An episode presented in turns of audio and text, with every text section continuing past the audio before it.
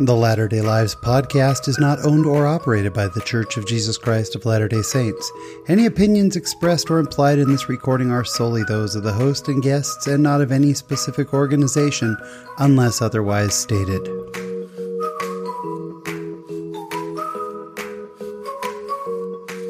Hello, friends, and welcome to episode 29 of the Latter day Lives podcast. My name is Sean Rapier. I am your host, and before we get into this week's show, I just want to say thank you. Thank you, thank you, thank you. Uh, January is over. Can you believe it? We're already into February. And uh, I look at the numbers, you know, from time to time, check to see how many listeners we have. And January just blew up. I mean, we've been growing and growing, and that's been a lot of fun.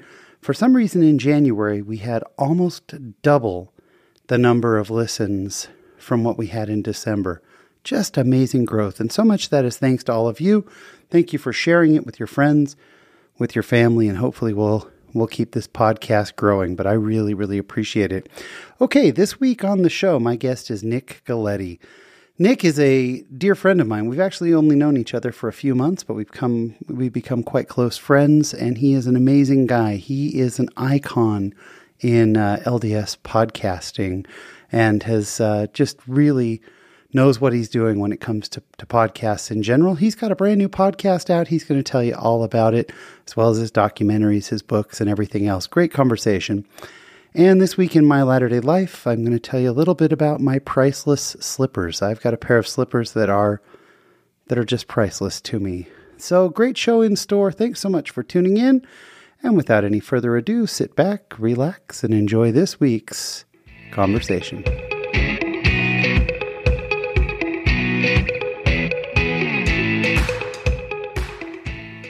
My guest today is a noted podcast host. He is also an author and a documentarian. The guy does it all. You're the king of LDS media. And I even cook. And you cook. That's right. We got to talk about cooking today. Yeah. Nick Galieti, welcome to the show. Thanks for having me. So glad that you're here. We've been looking forward to this. Nick and I have been talking about him being on the show now for months. So I'm very excited.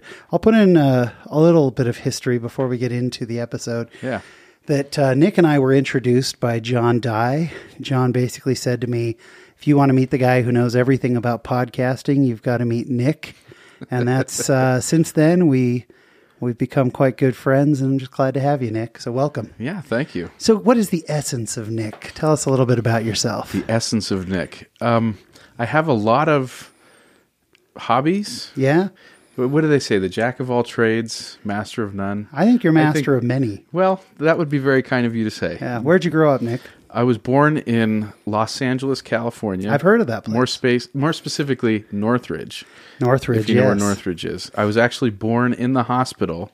That if you see the old Doogie Howser episodes, that that old TV show. Yeah, I remember Doogie Howser. So sure. the the hospital that they have in Doogie yeah. Howser, the credits. That's no the kidding. hospital I was born in. Yeah. Northridge, most well known for the earthquake. Yes. That was the epicenter of the big quake. That's right. And I actually went to school at Cal State Northridge. Yeah. Uh, right after that. Yeah. And uh, all the buildings were kind of condemned because there was asbestos and yeah. it was quite a scene. What were you like as a high school kid? Like, I was different than I am now for sure. Yeah some people don't grow very much. I say I grew, but kind of sideways. I'm still immature in some ways, but I like that. I grew sideways. I I was incredibly sarcastic back then, and I've only shaved a little bit of that off. I was about to say you're now fairly, fairly I've, well I've sarcastic. honed it a little bit. So, out of full disclosure, Nick's wonderful wife is sitting here and started yes. laughing when he compared himself to being very sarcastic then. yes she's going to keep me on in line, which is what her job is, That's right? perfect. Perfect. So I was a musician a lot in high school and in middle school. I learned trumpet, guitar, piano, drums. Holy cow! And so I was I was spending a lot of time. I was a band nerd. I was in marching band, yeah. and so I spent a lot of time doing anything related to music in high okay. school, and that was pretty much what most people on the outside saw. Was was music a talent or a passion? Was it natural in you, or did you just love it so much? If you ask my mother, it? I had a talent for trumpet. Yeah, but and she never lets me forget it even to this day. I it's both. I have yeah. I have a talent for certain parts of it. Yeah. And uh, there it goes with the jack of all trades. I mean, like I said, I, I, I know piano, but I don't know it well. I know drums, but I don't know it well.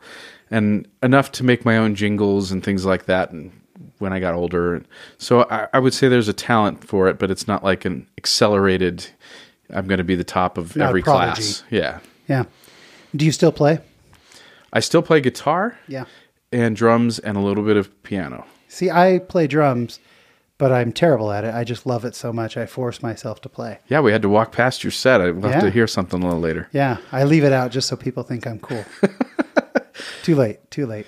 Um, so in high school, that was your passion, music, which Yeah. you've obviously parlayed that, and we'll talk about that in a bit, how that kind of applies. And uh, where'd you go after high school? I actually, because I grew up in Oceanside, California. So beautiful. In fact, your your past guest Garth Yeah, Garth Smith, Smith. was in my stake. I interviewed him in Oceanside, Yeah. in his home. Yeah, So I we moved down to Oceanside when I was about ten or 11 Mm-hmm. and so I kind of call that more my home than Los Angeles. yeah, But when college came around, I had a year before I went on my mission that I went to Cal State Northridge. Yeah. And so I did a music program there, which helped me determine that I didn't want to do music the rest of my life. uh, and not because I don't love music, but because at some Yeah. point you have to commit yourself to some part of music. Right. And I didn't enjoy it that specifically. Do you think it's easier for, especially young men, now that the age is eighteen, that they can just graduate and go? Do you do you wish we had had that experience versus the No, nineteen year old time? not me. I mean, I, I don't think there's anything wrong with it for people that, that want to go at 18. Yeah, but I I really appreciated having that year away from home and being able to I don't want to say find myself, but to make sure that a mission was the right thing for me to do. Okay, interesting. See, I was barely alive by the time I turned 19.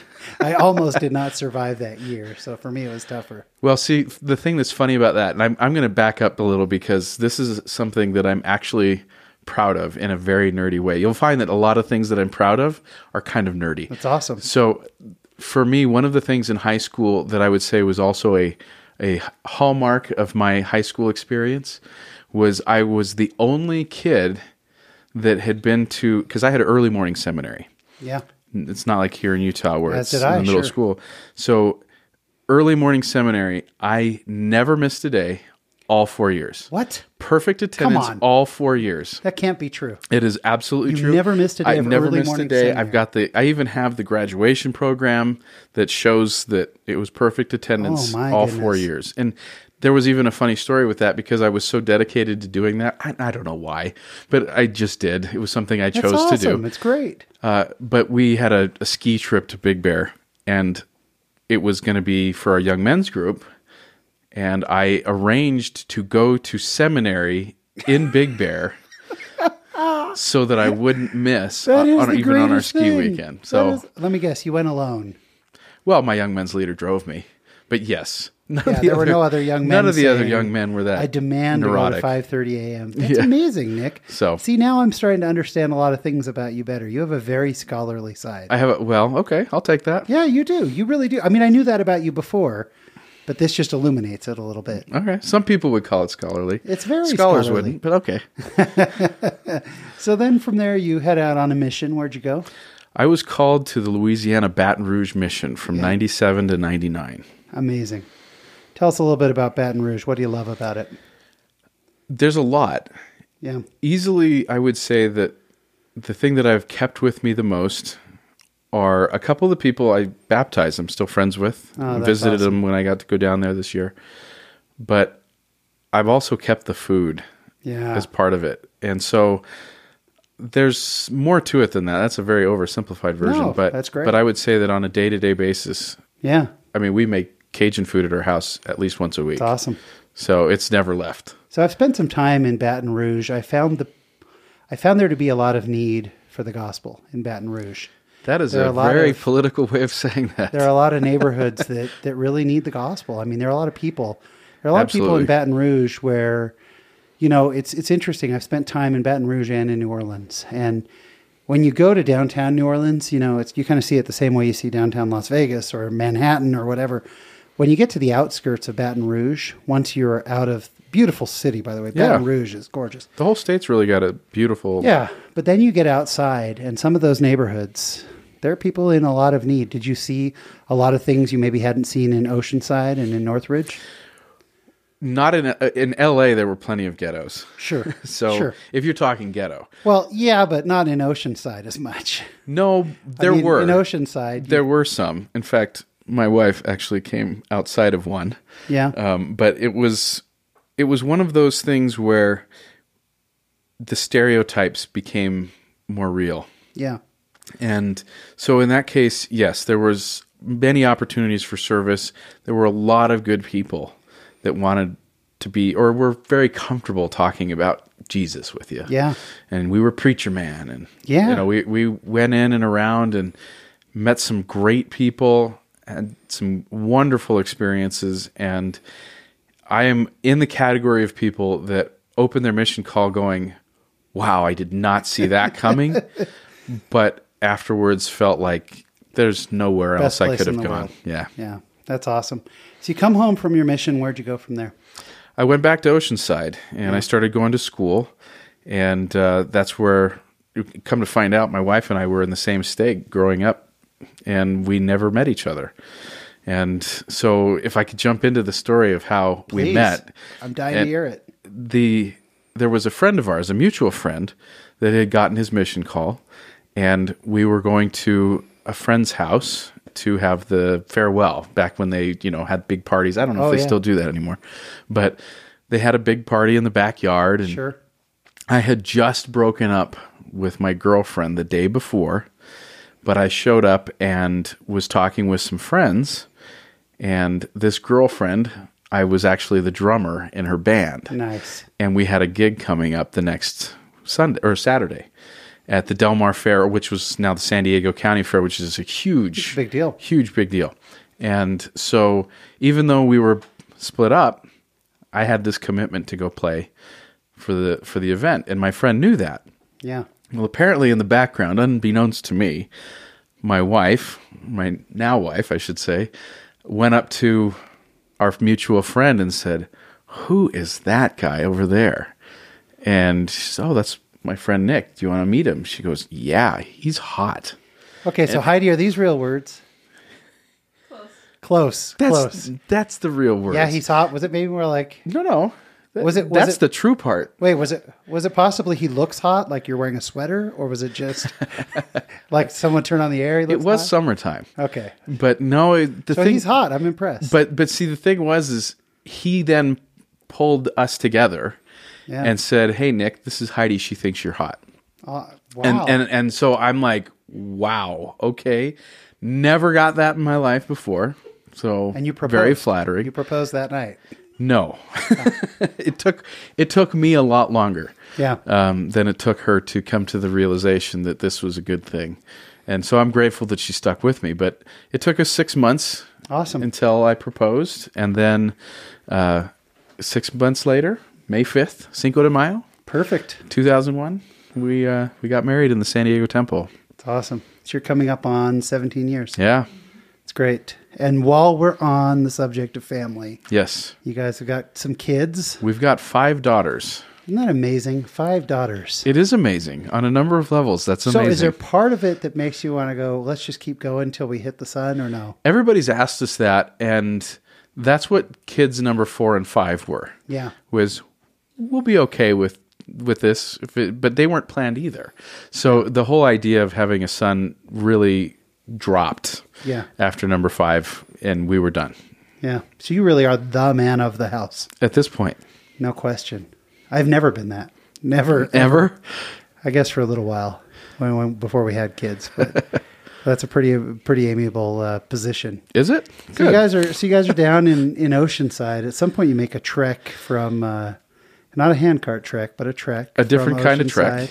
Out to Salt Lake City. You decide this Yeah. is the place. in How did that happen? 2004 uh, we we had had actually she my wife was a, a property manager for an apartment complex which is about the only way we could afford to live in san diego at the time Sure. And so, but she had our second child, and in what is probably a questionable legal decision. They actually fired her two days after she got home from the hospital. Oh my! Um, it was because they were converting the condos to, or they were converting the apartments to condos. Yeah. But we were without a place, and where most people get kicked out, they have like a thirty day notice. Yeah. We had you're fired, you're out You're in out. a couple Get days. So we moved into my parents' house and realized that we were in a really tough position, and that was right at the beginning of the big boom of real estate prices Yeah. but it hadn't hit in Utah yet. So I called up an old mission companion of mine who was a real estate agent up here in Salt Lake. And that was one of the places we were looking, but he found us a great spot.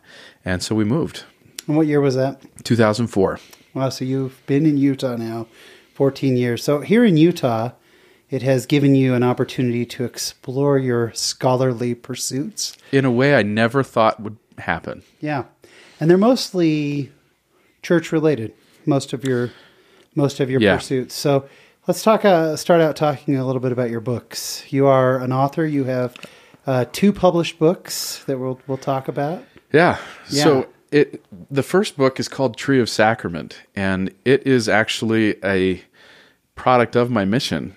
It Yeah. goes back to a journal entry I had in, in my second to last area where I, I simply wrote in this journal entry. It was right after the sacrament was done, I remember. Hmm. And I had been studying the Tree of Life dream from Lehi and Sure. First Nephi. And I wrote in the journal, I wonder if there's a connection between the symbols of the sacrament and the symbol of the tree of life. And Wow. and so that was like October 99. And so 2008 I finally have this idea filled out enough to fill out a massive tome of 120 pages and You wrote 120 pages off of that. correlation between the sacrament and the tree of life. Essentially, it's Yeah. more than that, but that's the genesis of it. So I would I did research into the history of if there were sacramental things that were practiced before the actual sacrament, because I would find quotes from like Elder Holland talking about how the sacrament is like our Passover, and I was like, that's interesting. So I started studying how the Passover and the sacrament might be the same, and so it seemed like I just went on this quest that every time I'd find a little nugget, it would take me somewhere else. Yeah. And then eventually I said, you know what? I've got enough stuff here. I could probably get this published. And luckily I had met a book publisher, Brett Eborn of Eborn Books, who, great guy. Uh, I was actually doing some video work at the time. And a friend of mine uh, who suggested me to him said, "Hey, he's looking to do some video work for a, a documentary for a book he published. Why don't you go talk to him?" So I actually did the documentaries that we'll talk about in a little bit before the book, or kind of almost at the same time. So it was my relationship through that that actually got. So the book this- published. So did having that avenue encourage you more to get it published? Absolutely, Yeah. because I would have never thought "Ah, I, I'm going to be a writer. Yeah. I mean, you could talk to my high school English teachers, and they would be like, "No, this guy's not." Was it hard to have the discipline To write? to write? Yeah, to make yourself really sit down and do it. I think a lot of Yeah. people have book ideas, you know. They maybe make it into outline format. Yeah. First four pages. Well, it helped for me that nonfiction seems to work for me. Yeah. I've tried to write fiction and I stink at it. Yeah. But nonfiction seems to come more naturally to me. Hmm. And so for that part of it, it wasn't so hard. And as you can tell from my high school seminary experience, I, I really like the gospel. Yeah, of and course, it's something that. that. I've I've loved studying and thinking about and on my mission it continued to be something that I studied and thought deeply about. And so when when this book idea came out, he Brett Eborn gave me all kinds of resources of people to talk to Amazing. and and I had people like Robert Millett who you know, some people know who that is at BYU. He's was a professor for like 30 or 40 years and wrote tons of books and uh you know, he said, "Why don't you go talk to this guy?" And then he he said, "You know, this is a great book. I bet you my friend Bob Millett would like it." And so all these That's there was a few BYU guys that started passing it around, and I thought maybe I've got something here. Yeah. And so it eventually, you know, got published with the endorsement of a few of these guys, and I was really floored because it wasn't anything I was thinking would ever get published. How how was it holding your own book? Like once it was in published format, was there that sense of pride and accomplishment? Like, wow, this is my book. It's got my name on it. Yeah, yeah, and I've even got like a Facebook picture of me holding it up with this huge grin. It's awesome. But yeah, it, it is, but it also isn't because then that becomes great. Now that I've published it, what do I do with it? How do I get people to read this? Right. And uh, and you know that that kind of led into podcasting a little bit, which Well, again, I want to jump ahead into of myself, but no, I definitely want to jump in that podcast, but I want to cover your second book because Okay. with my ADD, I'll forget. no, no, that's fine. So tell us about your other book. So this came out last year. This is, book is called D&C Four: A Lifetime of Study in, and Discipleship. Did you have to memorize D&C four when you were a, Yes. a priest? Uh, well, on my mission, more your mission. specifically, yeah, we recited that Yeah. at the beginning of every zone conference and whatever meeting we had. We recited it, so it was very much on my mind. But actually, and I put this story in the inside flap of the book. There was in I think 2014, President Monson, right after he changed the age to 18, the next general conference, he came out and said, "We could really use some money." to support this surge in the missionary program. Hmm. And so he called on members of the church to donate to the missionary program. And I had no money to to give. So I thought, but you know what? If I can put together a book with some stuff on D&C4 and get some other people to contribute, then we can take the money that we get from the book and donate that to the missionary department. Yeah. And so it was in the middle of that general conference, I started emailing a few people that I knew that were good writers because I had been starting a podcast with LDS writers and I knew a bunch. Yeah. That I said, Would you be willing to contribute a chapter? And so we all took a different chapter. And what we did was we did a different take on D&C4. So one person talked about D&C4 with respect to the eternal family Oh wow. and then interesting. D&C4 as it applied to the Relief Society. And were these mostly kind of stuff. scholars? no, it was a mix. Yeah. We have one in there on, on D&C4 and the 12 step program. Oh, that's awesome. And so there's there's so many deep principles in D&C4. It's seven verses. Yeah. But we got 220 pages worth of content. And they're big verses, though. I mean, they're oh, it's Oh, they're not, okay. It, Yeah. it doesn't even take up a full page in the But scripture. you got how many pages? 220. It's a big book. And so we we typically talk about D&C4 as a missionary scripture, right? But the idea of this was to really expand it because Joseph Fielding Smith even said hmm. that there is so much to study. That and the reason we call it a lifetime of study and discipleship is he says that you can't even technically learn everything you can from D&C4 in the lifetime. Wow. So I've never read that before. It's so it's on right on the front cover of the book. It's That's awesome. when you, when I read that, I was like, okay, this is what we should do. This is the topic. This is what we should write on. And so it's out. It's available. If you go to for behold, the number four behold.com, you can, or dot org, excuse me, Forbehold.org. dot org, uh, or you can just search it in Amazon. Yeah. Um, we can put a link to it, but We'll have a link to it on the Facebook page. So the people that contributed all participated because they wanted to be able to donate to the missionary program too. So the proceeds go to the missionary program. Mm-hmm. That's such a neat way to donate. Yeah, was the only way we could Has afford people, to. has people studying and donating. Exactly. So around this time, you alluded to this this podcast that you were doing. Tell us a little bit about the Good Word and how that came about. my relationship with Brett Eborn was such that he he bought a new store downtown Salt Lake. It's a thirty thousand square foot store. Hmm. It used to be Sam Weller's bookstore for people that. Right. know that. Yeah. And so he bought this place, and I said, "Man, you got all these books, this huge location. It's centrally located." And I thought to myself, "There's got to be a way that we could promote LDS authors using this space." And taking a step And- back for our, our guests outside of Utah, especially who don't know Sam Wellers, Sam Wellers became known because it had these like texts from the 1800s. Oh, rare books, The most rare. And you, there are glass panels, like Mm-hmm. things that are locked up that price tags of $3,000, $5,000, $7,000 books. Yeah. I mean, really, if you want to know, and it's kind of specializing in LDS faith books. Well, there's it's actually can be any genre, but they're Yeah. they they are a rare book collector as Yeah. well as used and They've got a lot of stuff. fascinating books there. It'll be Oh, like great. But maybe a book that isn't even fascinating, but it belonged to someone from Yeah. LDS history and has their handwritten notes in it. Yeah, exactly. It's a neat place. So go on. So anyway, so I got together with him and said, "What if we did a podcast out of your store where we interviewed LDS authors and had them come and do a book signing after their interview? Why not? Right? Seems like a great idea." So we found a little nook in the corner of this weirdly shaped store and converted it to a little room for podcasting. And so we would interview sometimes two or three times a week. We would interview LDS authors that were promoting their book. And part of that, though, was that I felt like I wanted to have a place to promote my book. I didn't know where to promote my book. Yeah. So this became a little bit of what I wanted as an author as well.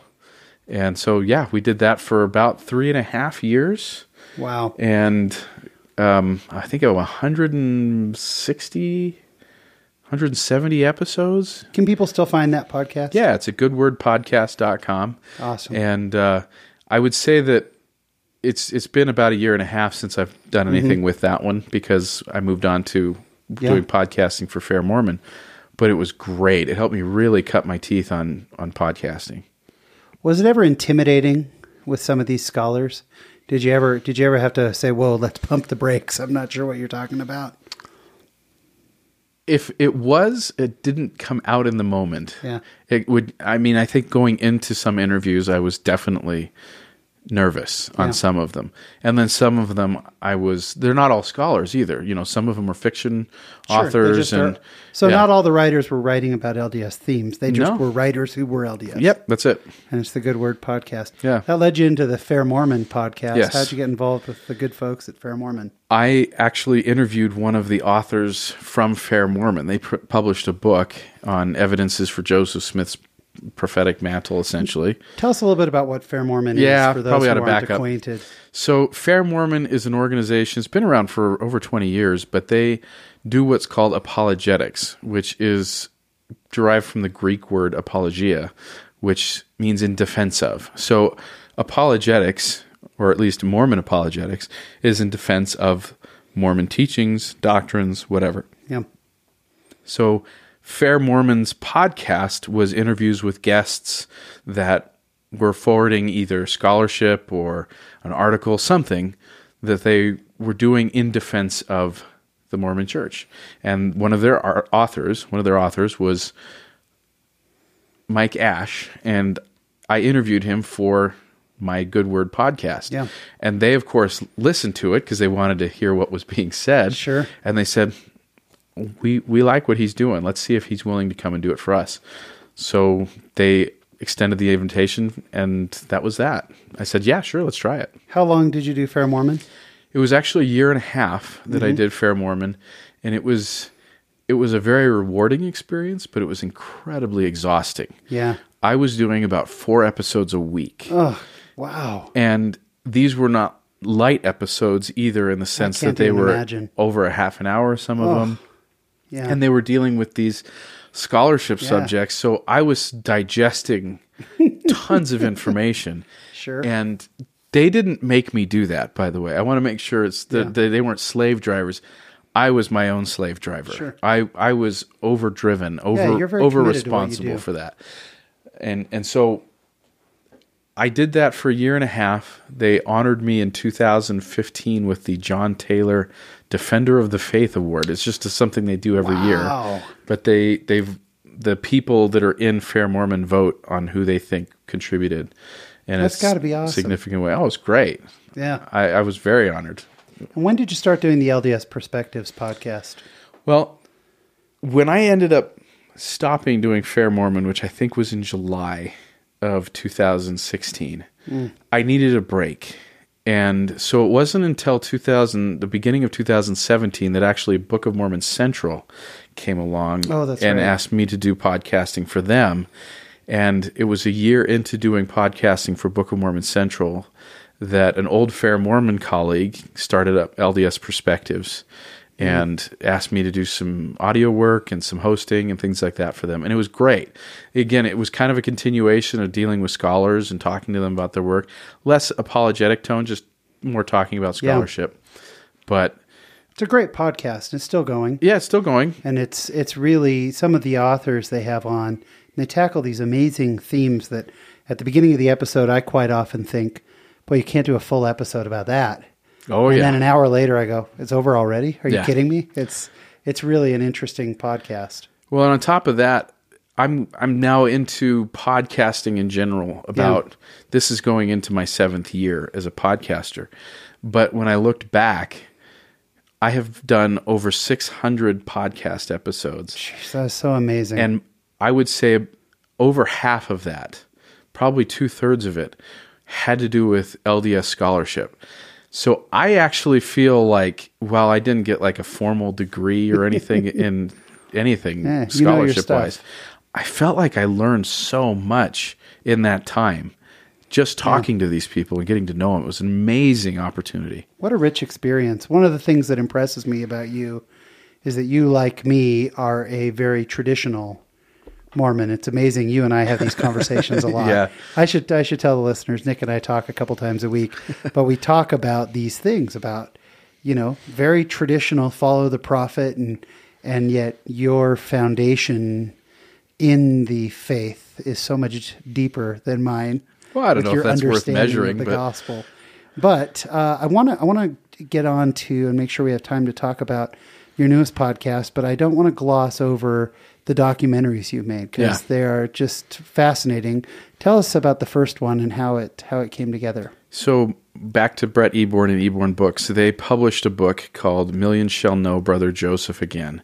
And it was I can't remember the exact page count, but it was a lot of research that went in to the images that have been portrayed of Joseph Smith, including proposed photographs.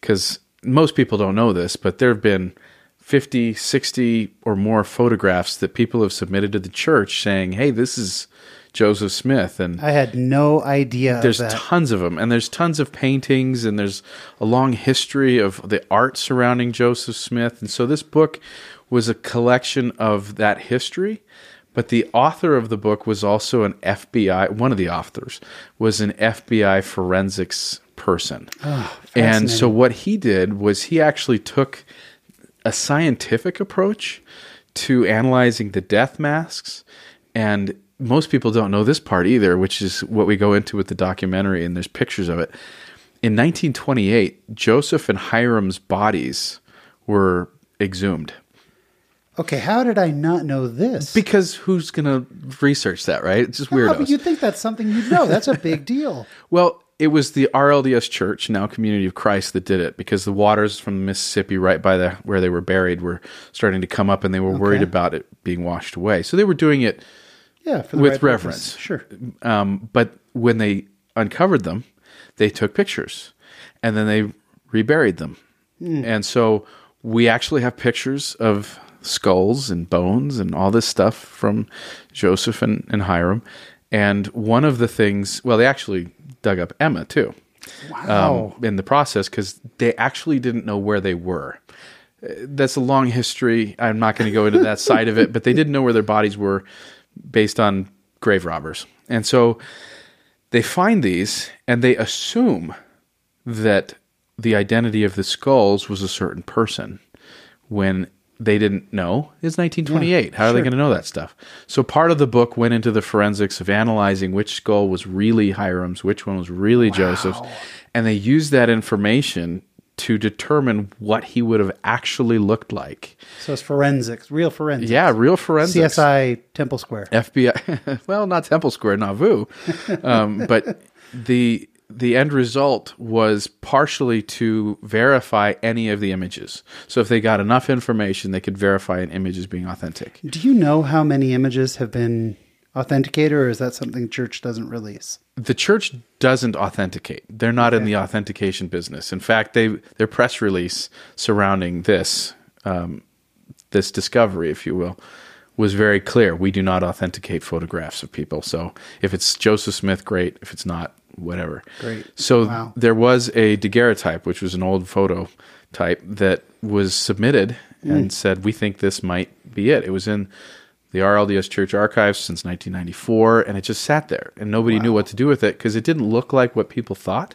Yeah. And so the whole crux of this research was is this a real photograph? So we called it Picturing Joseph because it was meant to kind of show all these images and some of this science and how it went into but it's it's really fun history too because there's some stories about Joseph Smith you've never heard before. Mm. And you won't find them anywhere else. And people can find that documentary on Amazon. On Amazon, It's great. Picturing Joseph. And then after picturing Joseph, you did another documentary. I did. What was that called? Murder of the Mormon Prophet. It was based on a book of the same name by the Yeah. same publisher. Just kind of was in Which that Joseph. Smith mode. In in church, I notice we we have a tendency to do that, where we release a Yeah. book with a video. Yeah. So this was interviewing scholars that talked about the last six years of Joseph Smith's life, kind of the collusion. It's actually the the phrase that we used to use was you get to learn about Joseph Smith through the eyes of those who killed him.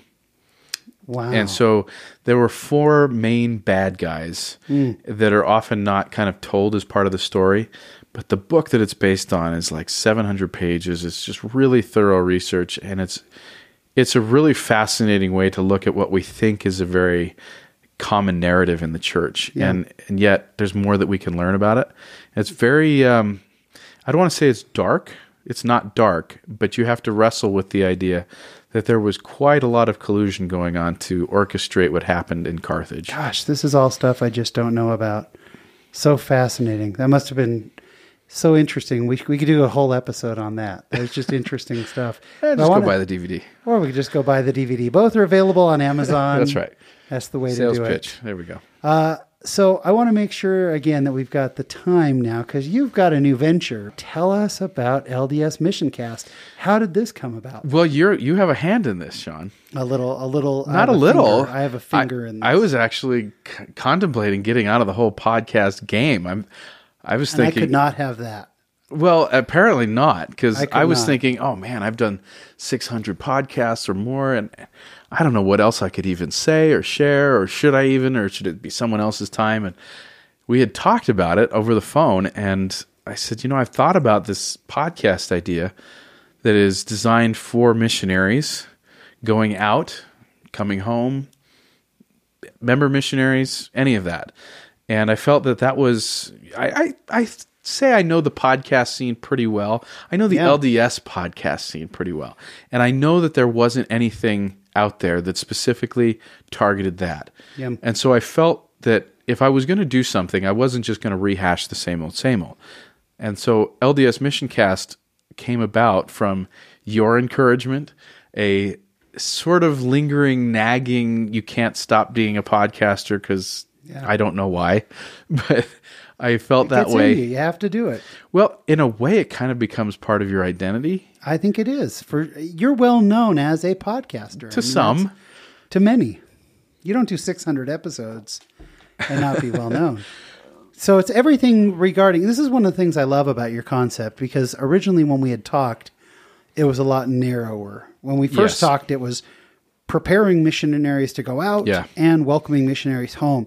And now it's broadened into mission work, whether that's your award mission leader, you are an average Joe like me who just may want to invite a, invite a neighbor to church who and it's all about missionary work. So it's taking guests and topics and approaching it from a missionary point of view. It is. And who did you interview for the very first episode? Yeah, the very first episode, I was privileged to meet the director, writer, and producer, uh, Blair Treu, who is the of the Meet the Mormons franchise, I should say. Yeah. Uh, so the Meet the Mormons franchise was put together by him and hosted by Jenna Kim Jones, stand-up comedian. And this particular episode featured the story of a man that they called the craftsman. His name is Danny Sorensen. But he's kind of the second to last, possibly the last of the Meet the Mormons stories. And so I got to interview them about his story, about what it was to make this Meet the Mormons franchise. But we also took it on as the how has this helped missionary work? How has this impacted missionary work? And did you feel like you were missionaries as you were filming this? That kind of Yeah, a very filter. mission angle. Yeah. It's fantastic. I got to hear the first episode last night, and it is just excellent. It's inspiring. It's exciting what you're doing with it, and we get to play a little bit of a part of it with with Latter Day Lives Yeah. right now, which is that we're recording some secondary material with our guests that we have in. We had Joel Bishop on the show last week, and while we had him on the show, we talked to him about some of his mission experiences, and that's on LDS Mission Cast. And I'm Yeah. just honored and thrilled to be a part of it. Um, a side note, so I don't forget. For our listeners who have been with us from the start, you know that for a long time we had fairly sketchy audio from week to week. we had a couple of weeks where it's almost unlistenable because I really don't know anything. Nick, in addition to all these creative endeavors, is also a sound expert, legitimately knows everything about sound. In fact, when he came Whoa, in, not first everything. thing, first thing he did when he walked in was started uh, tweaking things on the two microphones we're using right now. But you'll notice over the last several weeks, over the last couple of months, that our sound has been really solid and, and very good. And that's thanks to Nick because I switched microphones. And one day I called him about 27 times saying, What about this? what if we go that direction? So I owe it all to you, Nick. So it's great. So where does LDS Mission Cast? Oh, tell us about your co host. Oh, well, this is another connection to your show. Uh, a previous guest of yours, Kelsey Edwards. Yes. I I'd never met her before, hadn't heard the name before, so you introduced me to her in that sense. But I was listening to her voice and I said, "Wow, she's got a very nice voice." Yeah. So I contacted her and said, I think you should do a voice demo. Let's record a voice. I'm a sound engineer, so I, I hear things that most people don't care for. Anyway, but the uh, I, I said, let's go record a voice demo because you should be doing voice work. And at the time, I wasn't thinking, hey, I need a co-host for LDS Mission Cast, and I didn't even know she had served a mission because it, It, didn't- never came up. It didn't come up. Shows what an interviewer I am. So, well, no, I mean, it, I don't know how up. people forward that stuff, but she had served a mission in Alabama, come to find out as we were talking. And so I said, you know what, then? How would you like to be co host? And so that's wasn't planned that way, but that's another connection to Latter day Awesome. Lives. So awesome. Well, so this is going to come out every week. It is. We're kind of toying on what day of the week. Yeah. I don't want to do it on Mondays because I don't want to step on your toes. No. And plus, I want to We'd lose all our. I wanna listenership.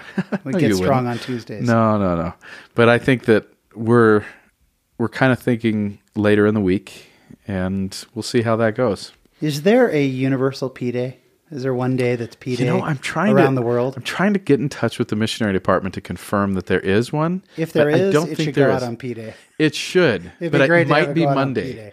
It might be Monday, Monday. was P day in my mission. yeah, it was for me too. So it could be Monday. If you need to do it Monday, put it on Monday. We'll do the uh, the the double hit, the bang bang. Well, be all right. missionaries aren't supposed to listen to podcasts on their mission. Exactly. So don't do th- that. They're not our target Don't audience in that it. sense. Yeah, we won't fight it if it happens. Yeah, gotcha. Well, uh, we are excited for LDS Mission. So am I. I mean, really, it's exciting, and to focus on the work and you continuing.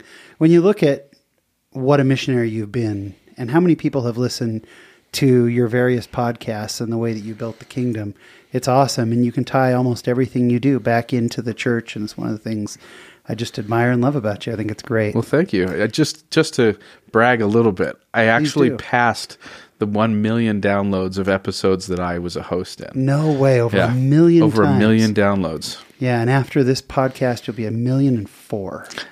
be awesome. No, I'm just. I'm kidding. happy for those four. We have a lot of listeners. No, it's it's awesome. Well, well. So LDS Mission Cast Yes. Mm-hmm. is the podcast, and it can be found on Facebook, iTunes and wherever. Mhm. Follow you on Facebook for sure, but uh, and then LDSMissioncast.com yes, is the website. Absolutely. And so go check it out. The first episode is available.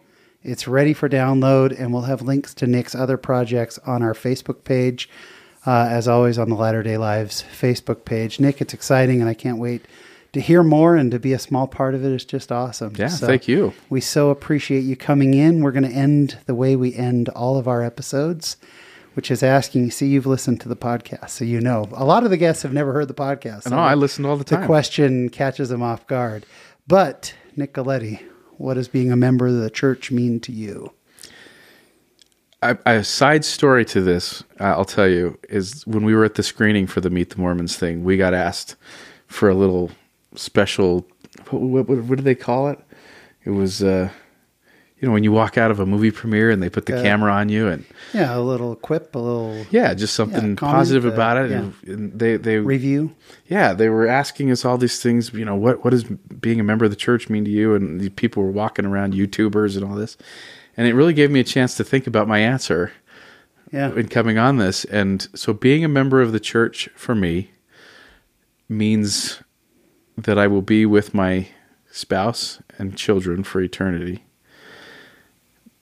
But it also means that there is literally nothing that can be withheld from me as long as I keep the commandments.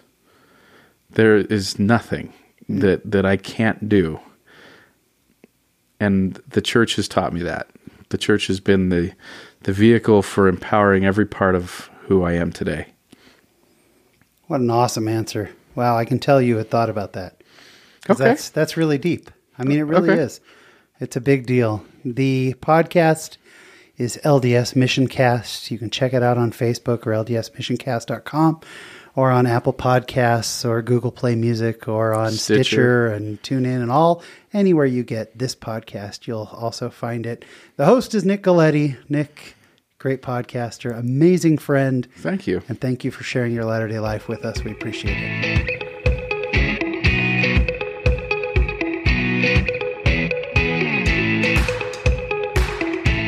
My thanks to Nick Galieti for being uh, a good friend, a great mentor, and all the good work he's doing. And that he and his wife came out and spent some time here in our home recording was just wonderful. Please go check out LDS Mission Cast. Great podcast. You'll love it.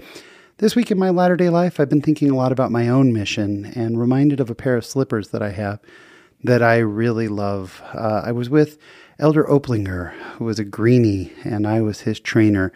Such a great, great companion was Elder Oplinger. And we were in a very poor area. Uh, even for the area, there was one section that was really, really poor. It was kind of just a muddy hillside. And uh, we went and spoke to a woman. She wasn't interested, but she said, You should go talk to my sister. And we walked up the hill and talked to her sister. And her sister invited us in, and her sister had uh, three kids. Uh, they were around 8, 10, 11. There were two boys and, and one girl. And we went up and started talking to uh, this beautiful, beautiful family. And as we started talking to them, sharing the gospel, boy, the kids were so much energy.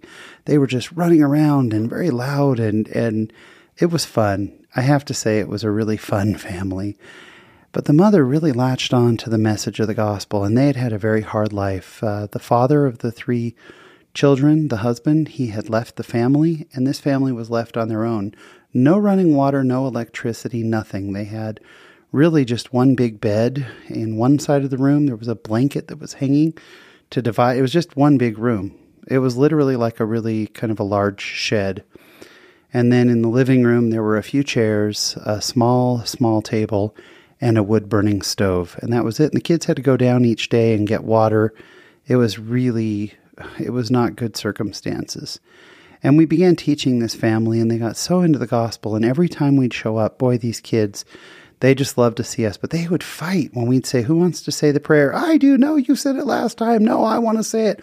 And they'd get into these these big fights. And and uh, funny, funny kids. And one day we were walking up, and the kids came running down to us. Elder Rapier, Elder Rapier, come on, we got to go. Come on, come on, let's go. And we didn't know what all the commotion was about, but we went up to their house, and and the mother said, uh, "We have a gift for you," and handed me these two pieces of fur. I don't know how else to describe them. They were like pieces of fabric fur, like what you'd buy at a fabric shop, fake fur and it was white and and a little bit dirty. But on one of the on one of the pieces, it was stained. It looked like either an iron had burned it, or somehow it had gotten stained, kind of a yellowish red. And uh, I was looking at it, and the kid said, "Try them on, try them on." Well, I didn't know what they were, and they grabbed them from me, and it turned out that they were slippers. And I said, "What is the story with this?" And the mother began to explain that they were walking home, and they had found this large piece of fur fabric and that all the kids began fighting over it. And it was obviously been thrown away because it was stained. And the kids were saying, No, I want it on the inside of my jacket so I can be warm because I'm never warm enough. And the other kid said, No, I want it sewn into my blanket so I can be warm at night. And they, they started fighting about what to do with this. And then one of the kids said, Wait a minute. I'll bet Elder Rapier would love a pair of slippers. And all the kids got excited and said, Yes, let's make slippers for Elder Rapier.